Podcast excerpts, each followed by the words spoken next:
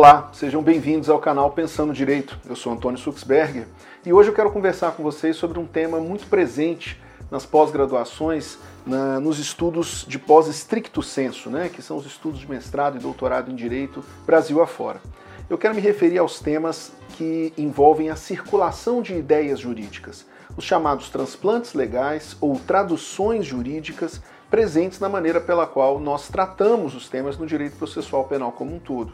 O nosso ordenamento jurídico é repleto de transplantes, traduções e modos pelos quais o ordenamento jurídico brasileiro traz ideias, institutos ou mesmo inspirações interpretativas para a solução dos problemas jurídicos do dia a dia. É, eu queria mencionar com vocês pelo menos três autores que bem problematizam essa temática e acabam fornecendo para nós um caminho metodológico de enfrentamento desses temas. O primeiro deles é o professor escocês chamado Alan Watson. Ele tem um livro dos, da década de 1970 ainda, chamado Transplantes Legais. Um trabalho muito interessante porque o Alan Watson ele, ele chama os transplantes, os transplantes legais como uma aproximação do estudo do direito comparado. E o que, que, estava em voga na década de 70? O que estava em voga eram justamente a novidade dos transplantes de órgãos. O que faz o Alan Watson é justamente trazer uma metáfora dos transplantes de órgãos para o que sejam as circulações das ideias do direito, ordenamentos, culturas, países por todo o mundo. O direito comparado ele contém na, geralmente mais de uma disciplina e ele acaba abrangendo é, muito mais do que um simples interesse pedagógico. Ele não é apenas uma, uma maneira pela qual nós comparamos institutos ou trabalhamos com lições de uma maneira geral. Ele acaba se prestando igualmente como uma possibilidade muito forte e bastante útil, é importante que se diga, que se feito de maneira adequada, pode permitir a construção de bons institutos e boas alternativas aos enfrentamentos dos problemas, em geral, apresentados ao sistema de justiça. Há uma advertência nesse livro que é muito interessante. Alan Watson é, ele enumera algumas coisas que não são instrumentos de direito comparado. Por exemplo, não é estudo do direito comparado um estudo unicamente dirigido ao que seja um sistema legal estrangeiro ou mesmo de parte dele o, a compreensão aqui que Alan Watson diz é: não adianta você descontextualizar determinado instituto ou sistema ou mesmo fazê-lo unicamente no seu próprio contexto. Isso não é direito comparado. Também não é direito comparado a atividade acadêmica de simplesmente relatarmos famílias de sistemas legais, fazendo-o de maneira descritiva não é igualmente uma ferramenta de direito comparado aquilo que seja uma atividade de, basicamente ou primariamente, delinear comparações. Para o Alan Watson, o direito comparado consiste justamente no que seja o estudo das relações entre sistemas legais ou regras de sistemas distintos. É dizer com isso que a natureza do direito, em especial a maneira como se desenvolve a lei, como se desenvolve a aplicação dos institutos jurídicos, o funcionamento das instituições e do funcionamento do sistema de justiça, isso sim pode trazer boas lições que nós podemos colher de experiências comparadas ou circular ideias mundo afora. É, o direito comparado, portanto, pelo menos nessa perspectiva dos transplantes de ideias, ele tem como foco as relações históricas entre os sistemas, como um todo, ou entre as regras dos diferentes sistemas. Há muitos perigos no direito comparado. Ele muitas vezes pode trazer um estudo que seja superficial, é bastante propenso ao erro. Vejam só, eu não posso daqui do Brasil começar a me referir a institutos que estejam presentes no direito comparado, fazendo de maneira descontextualizada. O risco de eu trazer erros nessa metodologia é muito, é muito grande. Ainda mais que você também corre um outro perigo do direito comparado, é de fazê-lo de maneira assistemática, ou seja, você pode enxergar alternativas e soluções que, do ponto de vista sistemático, não se situam exatamente ou inseridamente no contexto em que é ali realizado. Há uma, na ausência de uma relação própria entre os sistemas, eu posso acabar incorrendo no risco de construir conclusões carentes de significado. Né? Então, nesse anseio de tentar enxergar um padrão legal é, particular em vários sistemas divergentes entre si, eu posso acabar fazendo um exercício de dedução muito tentador, mas que resulte em algo verdadeiramente errado. Né? Então é muito difícil julgar a real extensão em que se pode estabelecer paralelos satisfatórios nessa metodologia comparativa. Mas há virtudes também, né? Eu, tô, estou aqui anunciando problemas, é, é, o que não é, ou então os perigos presentes, mas claramente há virtudes. Talvez a, a, a maior virtude presente no estudo do direito comparado nessa perspectiva dos transplantes esteja na compreensão da natureza do direito e, em especial, do desenvolvimento legal.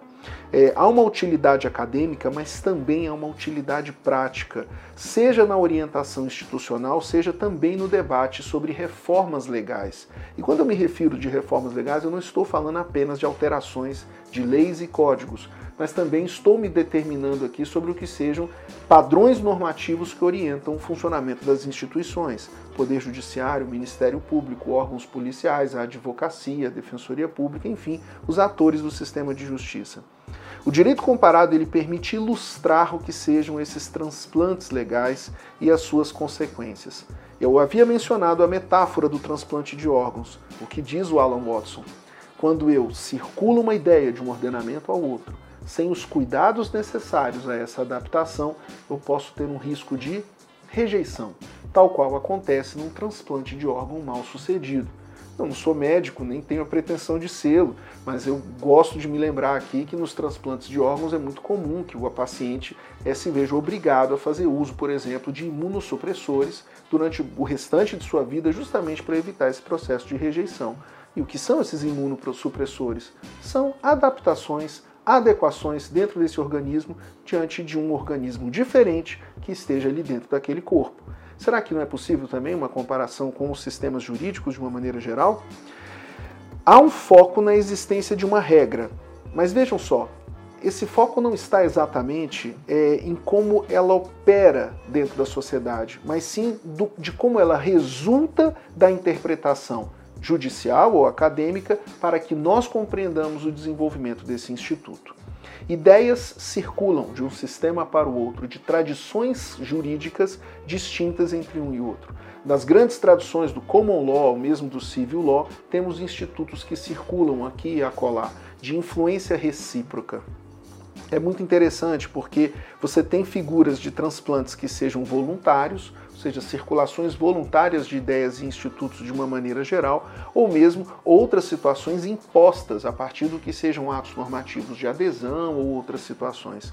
A origem desses transplantes não me interessa muito. Me ocupa aqui indicar a vocês que essas recepções e transplantes ocorrem em diferentes formas e tamanhos. E aqui é desnecessária uma, uma classificação detalhada a respeito. O ponto me parece, eu me referi aqui ao Alan Watson, quando o seu trabalho dialoga com um outro professor, Máximo Langer.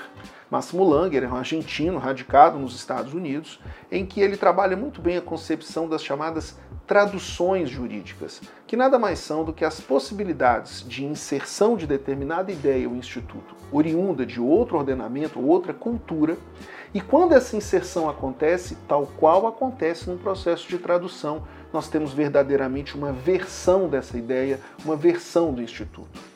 Se tivesse eu produzindo esse vídeo numa outra língua, seguramente a tradução literal do que eu estou falando não faria o mesmo sentido do que eu faço como estou aqui me expressando em português. Nos fenômenos de tradução jurídica, algo também assemelhadamente acontece.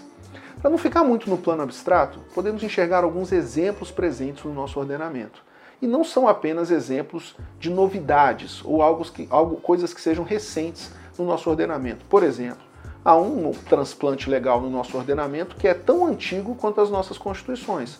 O Tribunal do Júri, por exemplo. Claramente se trata de uma inserção de um instituto bem conduzido e desenvolvido no direito comparado que, quando ingressa no Brasil, nós precisamos fazê-lo com algumas adaptações. Desde a adaptação do que seja a nossa estrutura hierárquica de autoridade estatal, marcadamente presente com uma figura de um julgador vinculado ao que seja a elucidação do fato que é imputado em juízo, em total contraste com o que sejam tradições de autoridade coordenada ou modelos de disputa, como normalmente acontecem nos processos de feição adversarial presente nos países de common law. Fazendo um paralelo aqui com vocês, eu não tenho como assistir seriados da Netflix, como Suits e outros filmes norte-americanos, e achar que estratégias, institutos, soluções e alternativas jurídicas presentes nesse reflexo cultural do que seja o Tribunal do Júri em outros países possa guardar aplicação imediata dentro do Brasil. Essa figura que eu estou usando metaforicamente para explicar é algo que acontece ou que ocorre, por exemplo, na justiça negociada. Não parece correto que nós estejamos trabalhando exatamente o que seja uma importação dos institutos de justiça negociada como a plea bargain norte-americana ou muito presente nos países de tradição de common law. Gostaria de levar a vocês uma reflexão diferente. Estamos nós americanizando o nosso processo penal ou de fato será que estamos experimentando uma globalização da barganha? Parece que nós estamos diante do segundo fenômeno. E a barganha aqui, assim globalizada, responde a razões diversas e razões outras para a sua implantação. Eu deixo esses dois exemplos aqui do que sejam essas figuras. Lembrando, e apenas para citar mais uma autora nesse tema tão destacado como é o da, o da, dos transplantes legais, uma autora de língua francesa que é a Joana Rinceano quando ela menciona que dentro da, da, tradução jurídica, a pesquisa de equivalentes ou de soluções substitutivas acaba obrigando o jurista a fazer uma complexa filologia de conceitos jurídico-penais, ou seja, buscar a origem desses conceitos para que nós possamos, seja para fins práticos, seja para fins institucionais, constituir isso como um problema nesse processo de adaptação e na construção de uma língua comum. Em tempos como os nossos, em que a cada dia que eu abro um informativo de jurisprudência dos tribunais superiores, vem lá um julgado fazendo referência, por exemplo, a institutos de cortes constitucionais de outros países, ou mesmo de obras doutrinárias mencionadas e produzidas em contextos distintos do nosso, essa advertência metodológica vale a pena, vale a pena ser considerada. É, na, em outros vídeos eu quero ter oportunidade de nós dialogarmos sobre o que sejam essas figuras de transplantes e como elas se adaptam como é algo assemelhado ao que acontece, por exemplo, nos nossos institutos de justiça negociada, como transação penal, suspensão condicional do processo, acordo de não persecução penal, ou mesmo a colaboração premiada, que muitos deles, me refiro aqui à transação penal e o ANPP, são institutos de diversionismo ou de diversão. Por que diversão? Porque evitam a ação penal.